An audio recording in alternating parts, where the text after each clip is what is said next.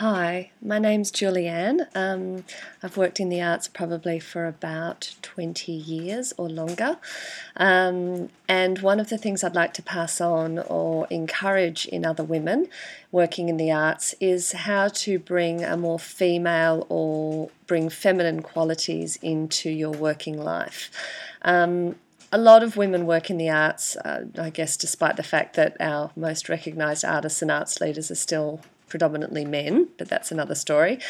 Um, but, you know, despite so many women working alongside one another, I guess I feel like the culture of our work life is still predominantly male. Um, it's like a default, really, and that's across all industries, not just the arts. But with so many women and alternative thinking in the arts, I guess I've often been surprised that there isn't more, um, I guess, um, this sense of revolution or rebellion in challenging that very male-style workplace. So, for example, behaviours such as, you know, confidence or assertiveness or self-promotion are seen to be the things that get us ahead. And, you know, being nurturing or emotional or self-critical are often seen as not such good qualities to have um, in our work life. So I know many very smart and capable women who often talk about their self-doubt and lack of confidence. Um, but, you know, in doing so, they, um, I guess, are self-reflecting and thinking about themselves and how they want to be and can be better. Um, I also know that at, at a baseline, they totally believe in themselves and are very resilient.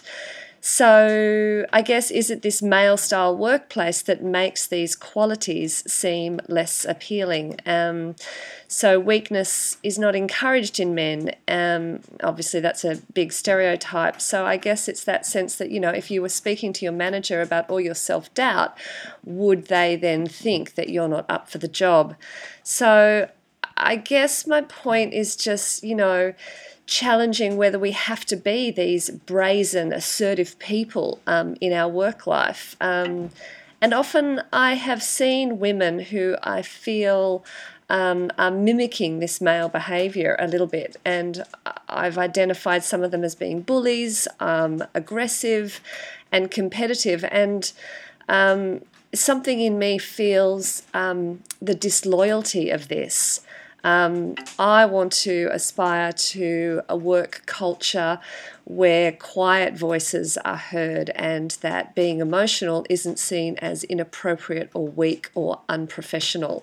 Um, if we look at the culture of our homes, which I would argue is a more female domain, that culture at its best is collaborative and nurturing and supportive and safe, and emotions are seen as normal and integrated.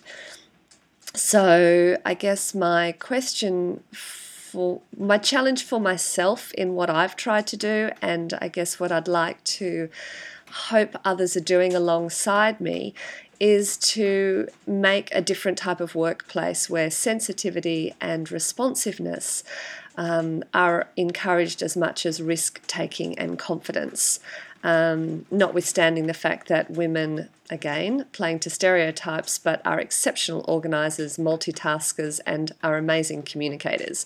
So um, all things that make for um, a great work life. So my advice, I guess, is to remain a woman, even in your working life, to support other women. Think about the feminine qualities that you can bring to your work life. And remember, we are amazing community builders, so let's build a community that is the way we want it and that feels natural to, to, to who we are.